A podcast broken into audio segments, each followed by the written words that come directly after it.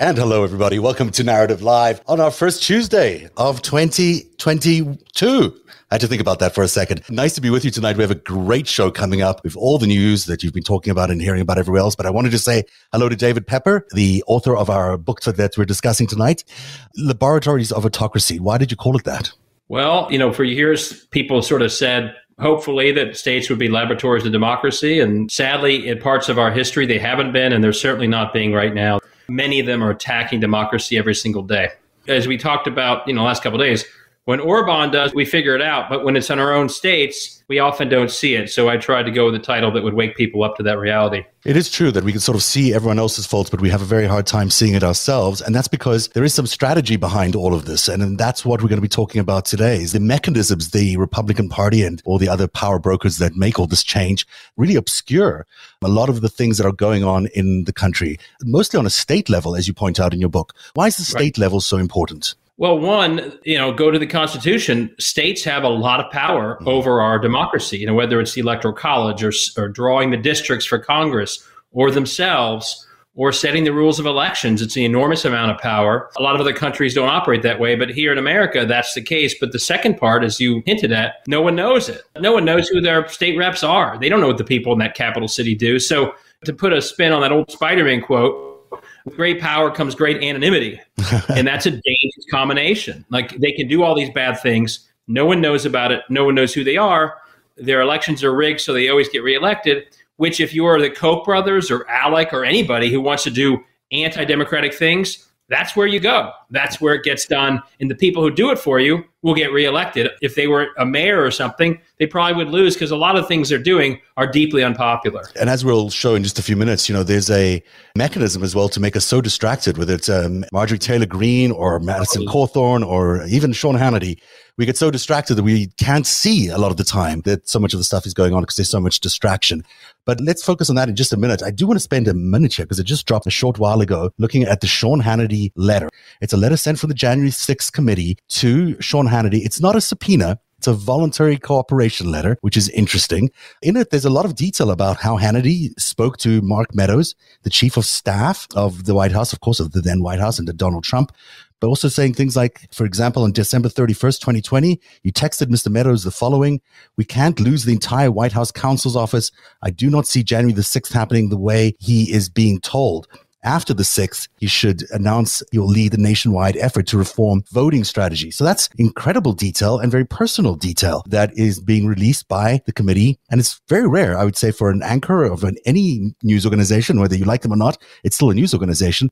It's very unusual for them to be delving into this territory because it is really the first estate, the fourth estate, but the First Amendment. So what yeah. do you make of that? You know, how concerning is that they're treading into these waters? Well, one, it, it, truly is bizarre. I've been in a number of offices. I know the media well. I've never seen anything like this. Like no one, no media, respected journalist would ever send you a letter about the strategy on communications. Mm-hmm. Uh, the second one is he knows it's a lie, and I think you know so do a lot of other people. I give him a little credit here. Most of them were afraid to tell Trump at the moment that it was a lie. He's clearly hinting at it, but even then, if you go to that last sentence of that page he was still willing to push the big lie by saying we need to reform voting integrity. So even though he knows it's a lie, he knows the election was what it was. And this is what a lot of senators and elected officials are doing. Even if they don't say, you know, Trump lost, and more and more of them are, are actually saying Trump won, even the ones that haven't ever said Trump won, they're going with this last line, which casts doubt on the election and they do it knowing full well it's a lie. And you wonder why 70% or so of Republicans think it. It's because even the people, you know, who know it's a lie, they won't say it. And they'll actually use weasel words like this that basically is going to keep all the big lie believers happy. Absolutely. I mean, there's no doubt that the big lie and also the coronavirus vaccine controversy, all these gaslighting scandals that have happened have been, uh, you know, core to what Fox News has been doing and what OAN has been doing and Newsmax as well. So it's really interesting to see that the committee is actually taking a look at that. And I think it's going to be a big part of their findings is how, yeah. how much of a gaslighting effort this was. Um, and I'll just one other point. Sure. I was doing a little research today, given the Orban endorsement and the parallels to Hungary should scare all of us. Mm-hmm. Orban controls the private media to a huge degree as well. This is exactly what he does. He's crushing the independent media, and he has sort of meetings and discussions like this to get his propaganda out. So even this bizarre and frankly disturbing relationship with Fox News comes right out of the playbook of autocrats like Orban. Absolutely. This is exactly the territory we're going to be covering for the rest of this hour. I'm going to spend a few minutes just talking a little bit about Marjorie Taylor Greene and her being taken off Twitter, but also about Madison Cawthorn and the news we heard last week about him having that weird trip to St. Petersburg. It's a lot more yeah. of the same, but it also requires a little bit of investigation. So we're going to do that. We'll talk more about Hannity and we'll talk about your book and how people can actually use the book to help save democracy on a state level. We'll talk about all about that as we continue narrative tonight. This is the week that brought us the suspension of Marjorie Taylor Greene's Twitter account. Isn't that nice? A Twitter spokesperson said the company permanently suspended the account for repeated violations of our COVID 19 misinformation policy, which means she was lying about COVID. Greene still has access to her official congressional account at Rep MTG, which means she's not totally off Twitter. She's sort of half of Twitter because that's a personal account that they canceled. But her official account at Rep MTG is still there and is followed by 386,000 followers. So it doesn't mean we're going to be hearing the end of MTG, nor does it mean that Twitter is really to be taken seriously for its action here. But in all fairness, Marjorie Taylor Greene probably welcomes all of this. You see, for her, any attention is to her doing her job. She doesn't really have much of a job. She doesn't sit on committees. She doesn't do anything else. Her only job is to grab attention. And really, she's nothing more than a carnival barker for the gaslighting brigade. And for that, I did this really great little comparison between Carnival Barker on the left, Marjorie Taylor Greene on the right, and you can see they're even wearing the same wardrobe. Only she's carrying a Stop the Steal face mask, as one does when one's gaslighting a nation. But the net effect of MTG and the so-called Freedom Caucus is the debasement of our politics. And they're doing that in order to hide what's really going on. While they mostly play for the headlines of the gaslighting variety, there is a lot going on below deck at the HMS GOP And today we're going to show you exactly what with our guest David Pepper, who has a terrific book out which will explain to you exactly what's happening in the heartland of America that is a real threat to democracy and is the real introduction of autocracy in the United States. And will tell you exactly what you can do to stop it. So you have to listen or watch the entire show. Now, one year ago this week on January the 6th, the Freedom Caucus gaslighting became very real and also had very deadly consequences, as is now very well known. Congressional investigators tell Rolling Stone magazine that they are in fact investigating members of the Freedom Caucus. They didn't only pour fuel on the proverbial flames of the January 6th insurrectionists, they actually helped plan the event, including taking part in several meetings. They participated in these conversations or had top staffers join in, including Rep. Marjorie Taylor Greene, Madison Cawthorn, Paul Gosar,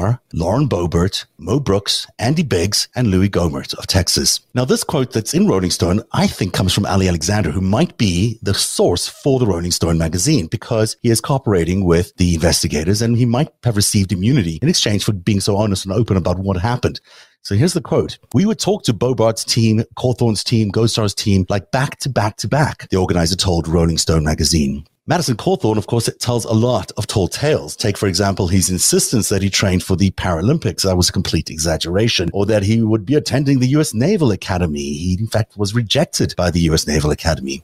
He regularly tells supporters on, that Joe Biden is not a legitimate president, even though he acknowledged that Biden did in fact win the presidency when he did an interview on this in January 23rd last year. So Cawthorn knows how to spin a tale or two and he knows how to get into a lot of trouble as well. Cawthorn spent one semester at Patrick Henry College where multiple people have accused him of sexual harassment. So when Cawthorn announced that he and his wife of eight months, Cristina Bayardelle, were getting divorced, it raised some red flags for me as it did for many of you. And then came this clip from an interview with from the Daily Caller in which he describes how they met. The first line is a killer. It all starts in a Russian casino. And so I had a very large back surgery that was coming up. It was reconstructive back surgery. It was a very dangerous procedure. Um, and so because of that, we knew that I may uh, be very limited in my life or I'd be very uh, freed from a lot of the pain I was dealing with.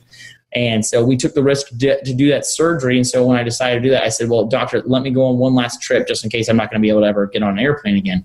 And then uh, so he said, okay, we'll do well. You'll be in a lot of pain. I said, that's it's it's worth it. So me and a bunch of my friends, we went to uh, we we got to go over to um, the, the over to very close to Russia. We got went to Sweden and Norway, and we had just an incredible vacation. It was great. I was in a lot of pain the whole time, but it was wonderful. Uh, but then we got on a boat and went into uh, St. Petersburg in Russia, and you know we just decided to take hundred dollars each and go into a casino and see how it went.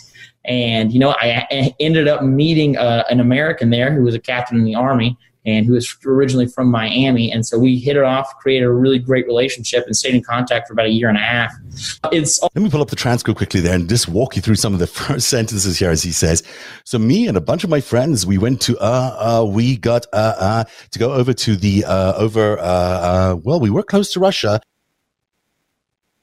it reveals that, you know, he goes off to St. Petersburg and he's very tricky over there trying to reveal where, in fact, he's going. I thought that, that clip where he's stammering for like 30 seconds about, you know, was it Sweden? Was it Norway? Was it Russia? And finally, he does reveal that it is Russia. I thought that was very interesting. He goes on, of course, to mention that he met this guy named Todd at this Russian casino. It seems to me pretty suspicious that he's just wandering into a Russian casino by accident. It seems like that would have been something he'd planned. It doesn't seem to me like something you'd accidentally do, does it to you? No, it's, I mean, a very strange, uh, small world. I actually spent time in St. Petersburg in the 90s, back when we were kind of getting along, Clinton, Yeltsin. The idea that you just hop on a boat and go from Sweden and Finland to end up in St. Petersburg also sounds bizarre. Well, you can't do it. I uh, looked it up, by the way. It takes about 13 hours or 20 hours, yeah. depending on whether you take a train or a car. But it's a long trip. It's not one of these. Yeah, I don't know, know the day trip now either. But like yeah. you know, back then it would have been a bureaucracy to do that if yeah. you hadn't already planned it ahead. Again, I don't know the current rules. We're getting along with Russia worse now than we were when I was there, and you couldn't just get on a boat and show up. So it, yeah, it's really bizarre. The other and, the other uh, thing about it is the timing. Talking. Yeah, we'll learn more every time he does an interview about this. The timing is really interesting because this happened after his accident, which is 2014, but before he became became the congressman for North Carolina. So that's interesting because it must have been around 2017 that he went on his trip to Russia, which is in after we all knew that Russia had already meddled in the elections in 2016, really? which is a really strange time for someone to go who's an aspiring congressman to then go right. to Russia. I mean, it looks suspicious to me. I mean, he must have seen that Flynn and others were all there, so uh, so it made sense. But yeah, no, it's a terribly strange episode. And then he meets this captain, and then comes back, and this captain a few months later decides to introduce him to this wife at a fake CrossFit event. Just bizarre. Why do you need a fake CrossFit event? What just happened to a blind date over dinner or something like that? So here's here he is picking up the rest of the story, and then we'll hear from you a little bit more about your thoughts on that. And so we hit it off, created a really great relationship, and stayed in contact for about a year and a half until later I was down in Miami for work, and uh, he he texted me and said, "Hey, would you like to come compete in a CrossFit competition?" And so I, I was I, I laughed and said, "Well, well, Todd." I'm in a wheelchair. I obviously can't do CrossFit. And he said, well, just do the pull up section. I was like, okay, sounds good. And so I show up. But, anyways, it all was a sham. It was a fake CrossFit competition. He just wanted me to put me in the same room with the, uh, the girl who was eventually going to become my fiance.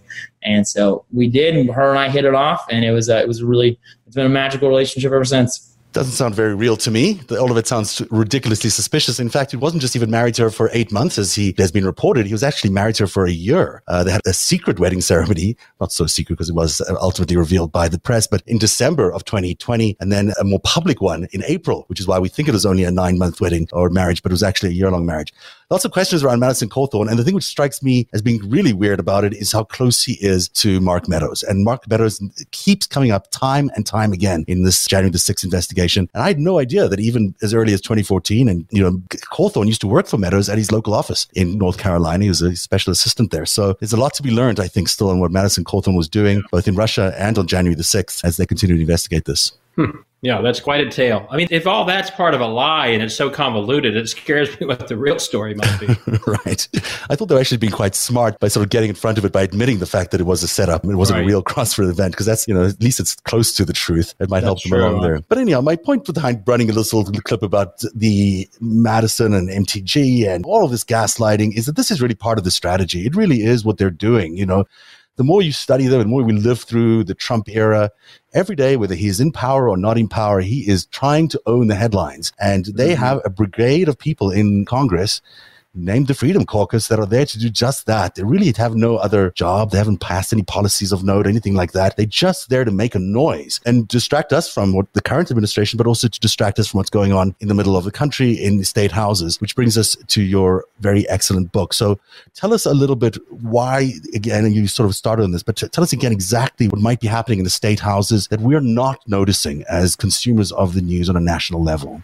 Sure. I mean, we know that people, some are very alarmed about the attacks on voting rights. And there's a whole community that's really pushing the Senate, Joe Biden, to get that done. And a lot of them see the bigger picture. But overall, my worry is we are literally sort of micro targeting each of the offenses to democracy. You know, the attacks on protests. Well, we're mad about that the rigging of districts so you can never lose an election. In a lot of states, it's getting almost no coverage, but in Ohio and other states, the legislature is trying to change the rules of how judges are elected. In many states, elect their judges or the jurisdiction of those courts. So they don't actually have an independent check on things like election laws they pass.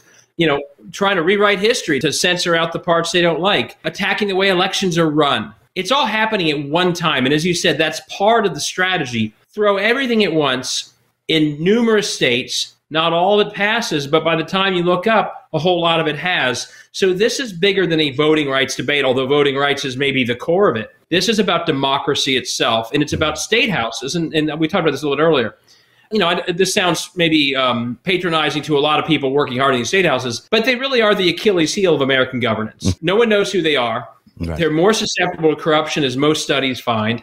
A lot of them never face a reelection, partly because they've rigged these districts. The media is so, you know, hollowed out across the board but where the price is really paid is coverage of state houses. And then right. a whole lot of elections. You know, when you're watching election on an even numbered year, you're looking for the presidential result, the congressional result, governor. The, maybe the state house race gets a ticker at the bottom of the TV screen, mm-hmm. but you never hear about that outcome if there even is a race.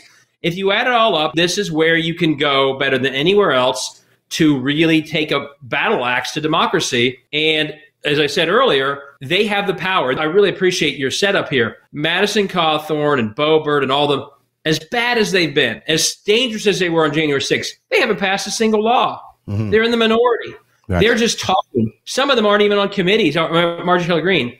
There are mm-hmm. hundreds of people like them who have the same views, who are equally wacky, who are in the majority in state houses passing law after law after law, backdooring the very things they'd want to do if they could. And we're all focused on the latest crazy thing that Marjorie Taylor Greene has tweeted, or apparently she's now in a fight with that Crenshaw. Gosar mm. is off the wall. While we're doing that, again, hundreds like them are passing these laws and maybe we hear about a few of them, but we don't hear about most of them. And the reason I call the book Laboratories, they're all happening at the same time in all these states. These states are all learning from each other. Oh, that passed in Ohio. Let's do it here. Oh, that drop box ban made lines two hours longer. Let's do that here. So not only are they ramming them through, they are learning from each other, both the successes and the failures. So if some law got struck down, well, do it differently when you take it up in your state. So they really are operating as laboratories. And that's one reason why, you know, you can't not fight for democracy even in a very red state, because that very red state could create the template that other states that are more of a swing state will then use. It's again, it's like soccer. My kids are seven years old. Like you learn very quickly. If one side's always on offense and the other side's always on defense, who wins? Well, they're on offense in 50 states. Every time if they pass the law, every other state studies it. And if they yeah. can, they pass it. And it goes on and on and on and on all while we sit around and worry about Marjorie Taylor Greene's latest, you know, workout video or something. Right. It is interesting as well, and you point this out in the book that you know the Democrats have been MIA in some of these red states for a long time. I mean, they're there in some sort of nominal fashion, but yeah. not really participating in the way the GOP is in these uh, state-run houses. Yeah, I mean, p- people are trying to catch up. You know, Eric Holder put together an effort with President Obama in 20, but the other side's got a decades long head start. They've been yeah. doing it for decades it's not as if each state is doing this just on its own. They have national organizations where they train these people. They give them voter data. They give them model legislation. They in some fancy hotel room where they all want to visit. It's the mm-hmm. nicest place a lot of them will ever go. And then they send them back to the state house and they pass it. It's not even a local law. Right. It's designed by some think tank that says, "Well, this worked in Georgia, do it in Ohio." So they're doing that while we're sort of slowly catching up. And again, we're decades behind and we have very little time left. But there's also some opportunity. Mm-hmm. And one of the things I try and point out in this book, and I use Ohio and a few other states as case studies, the mode of governing with these basically undemocratic state houses is leading to atrocious public outcomes.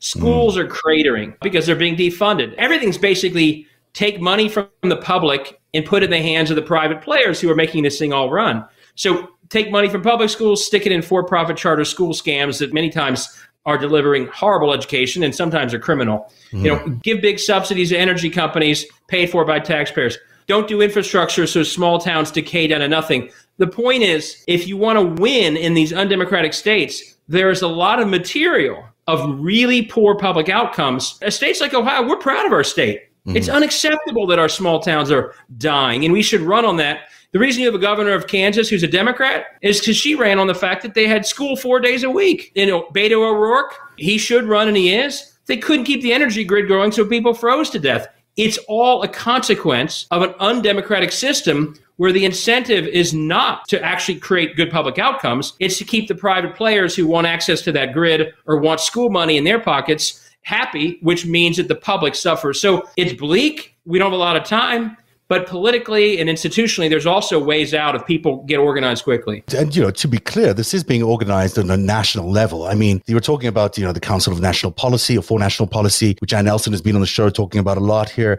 You know, there's a plan that they're executing, and it's partly got to do with the fact that at the end of the day, do they get a chance to rewrite the Constitution if they have the majority of state houses? Yeah, I mean, they can do that. Here's the thing, which is, and Jane Mayer and others pointed this out in her book, Dark Money. Mm. What the big players have figured out, and this is sort of bad news for the political people, the system they have created has certain incentives. Serve private donors public outcomes don't matter. Be as extreme as possible. Then you don't have a primary. Mm-hmm. And undermine democracy so you never get challenged. And what we are found after 10 years, and it's been longer, but the last 10 years are really the most extreme it's been. The individual politicians actually don't even matter. They all behave the same way mm. in response to the same incentive. So the Koch brothers and others, they don't care what happens to these people. No. If some guy gets busted for corruption, next up, someone else fills that seat and they start doing the same thing. Again, payday lending, for profit schools. You know, if some guy serves eight years and gets a job somewhere, moves to Columbus, they don't care. The truth is, the individual politicians actually don't even matter. They're pawns, and they all in the system. Then it's a nationals, ALEC, and others, and now more think tanks are getting involved, like Heritage. They create a system with certain incentives, and what they figured out is everyone behaves the same way in response to these incentives, right. and that's why it goes on and on and on. And one other point that people, I think, lose sight of, and I see it here in Ohio. That's one reason I wrote the book. I think people are continually shocked by what they see. And mm-hmm. part of my book's point is to say, no, never be shocked again. And one of the reasons why it's so much worse than people appreciate is we are now at the tail end of a generation of state house leaders, almost every one of them, who themselves have never been in a democracy. Mm-hmm. Their elections have been guaranteed from their first moment in politics Maybe they won a primary, won seven or 8,000 votes. Some got appointed.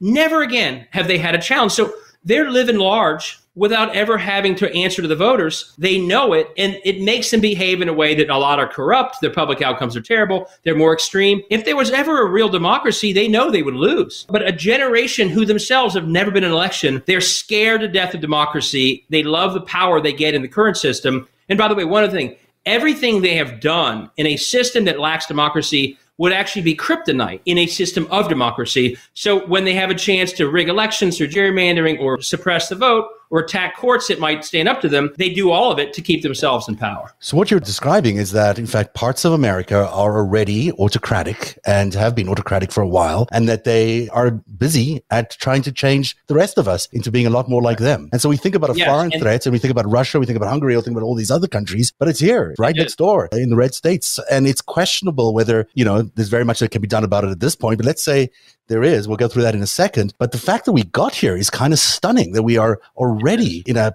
partial autocratic st- uh, system here. And I don't want to speak to every country.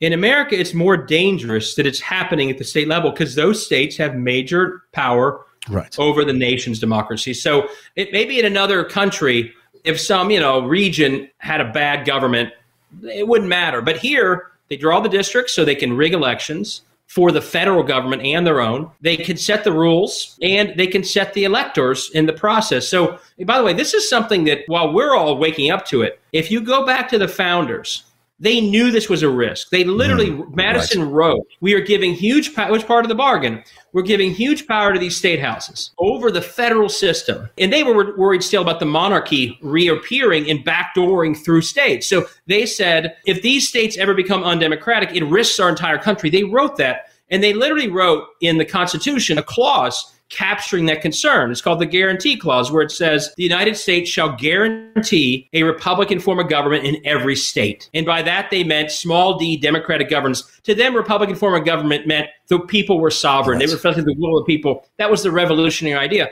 And I bring that up to say if they watch the current Senate going on about the filibuster rules, they would say, Are you guys not reading the Constitution we wrote? Mm-hmm. We guaranteed that if states were under attack, their democracies were under attack, that the United States would stop it. So the idea that just because, you know, 50 of the people attacking democracy won't go along with the plan to stop their attacks, they'd say, well, you have your 50 votes, fulfill your oath to the Constitution, protect democratic governance in states. They explicitly worried about this, and they would say right now, this is what we warned you could happen. It was one other check and balance that they added to the system. And too often people just, you know, again, against a constitutional guarantee, shall guarantee. That's as serious as it gets. A procedure like the filibuster is overwhelmed by that. Right. And, and why is nothing being done about it then? Why do we well, that guarantee exists? Why is no one doing anything? Politics. But my hope I mean, is, and I'm an optimist, is why I'm glad to be on your show. Like, mm any forum, any senator, I won't name names, but I've sent this to any senator I know.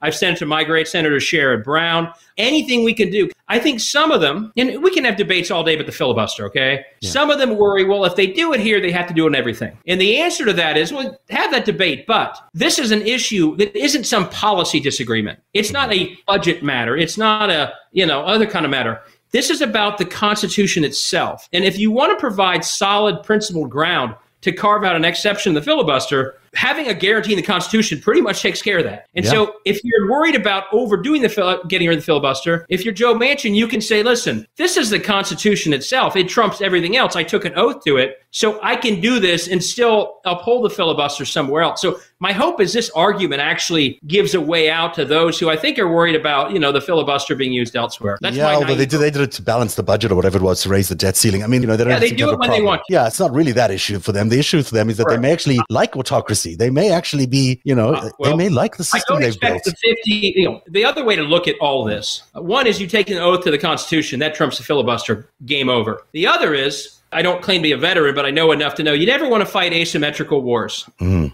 Here you have at the state level, not one state, Republican state house, is consulting Democrats about the voting laws they're passing. They mm. ram them through. Not one Democrat votes for it, and they don't care. They don't think twice about it. They're proud of it. But at the Senate level, these same Republicans insist on, well, we're the minority. You must respect our view. Well, no. In this case, if you really were serious about minority view, you'd support this legislation because it's protect minorities in Ohio, in Michigan, in Wisconsin. So the very purpose of the filibuster, which is protect a minority view, in this case, is actually doing the opposite. It's protecting majorities in Ohio and all these states running over the minority. They, look, again, they don't even write these laws in these states. They're written in some room somewhere in D.C. or some conference. There's no local input at all. And that's an asymmetric warfare. Okay, you get to vote, and Chuck Schumer has said this the last couple days. You get to ram through attacks on democracy on a pure party line vote, but Mitch McConnell says you can only protect democracy if we all agree, as mm-hmm. if the people on the side attacking democracy are ever going to magically change their mind about what's happened. And Democrats, I mean,